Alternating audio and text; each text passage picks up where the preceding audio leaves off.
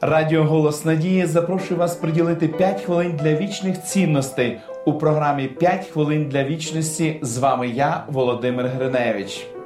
У різних країнах є різні прислів'я. Наприклад, італійці кажуть, коли корабель потонув, всі знають, як можна було врятуватися.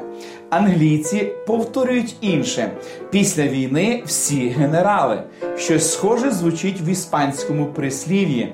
На гальорці всі тореадори. Ці три прислів'я об'єднує спільна думка. Люди скоріше схильні критикувати і висловлювати свою думку, ніж приймати участь у справі. Єдиний спосіб стати кращим приймати участь у житті, припинити просто спостерігати. У тих, хто сидить на гальорці і спостерігає, не буде прогресу. Багато молодих людей розповідали мені, що не можуть знайти сенсу життя. Вони розчаровані. В таких випадках я відповідаю: виходьте на поле, досить сидіти в укритті, час брати участь у грі.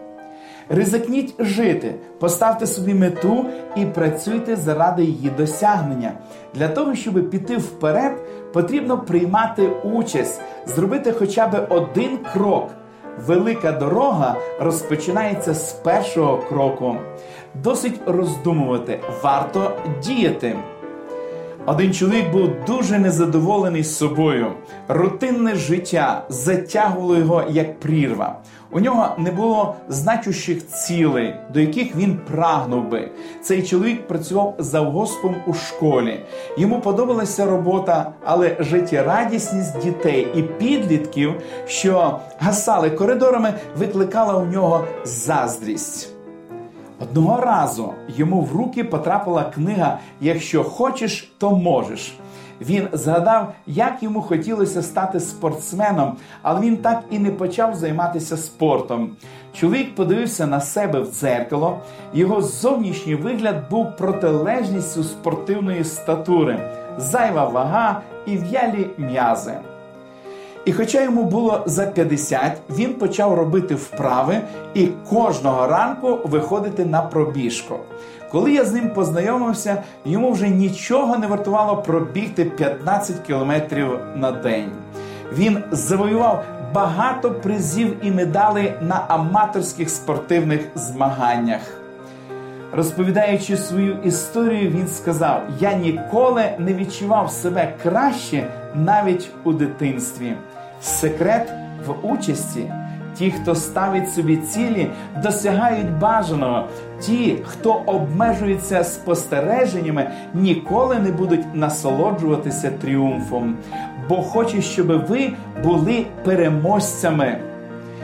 Досить говорити, беріться за справу і здійсніть свою мрію. Згадайте, як писав апостол Павло. Хіба ви не знаєте, що ті, хто на перегонах біжить, усі біжать, але нагороду приймає один. Біжіть так, щоб одержали ви.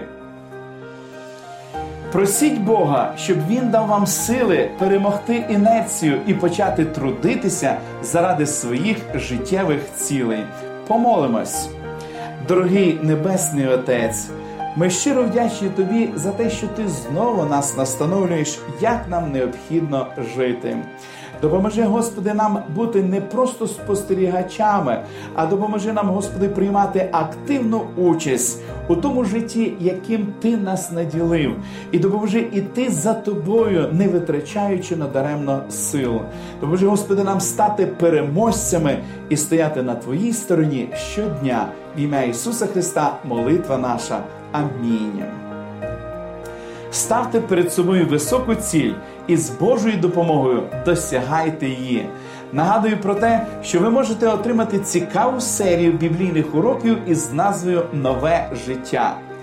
Ви можете отримати їх, зателефонувавши нам за номером телефону 0800 30 20 20 або написавши на електронну адресу biblesobachka.hope.ua. Нехай благословить вас Бог. До побачення!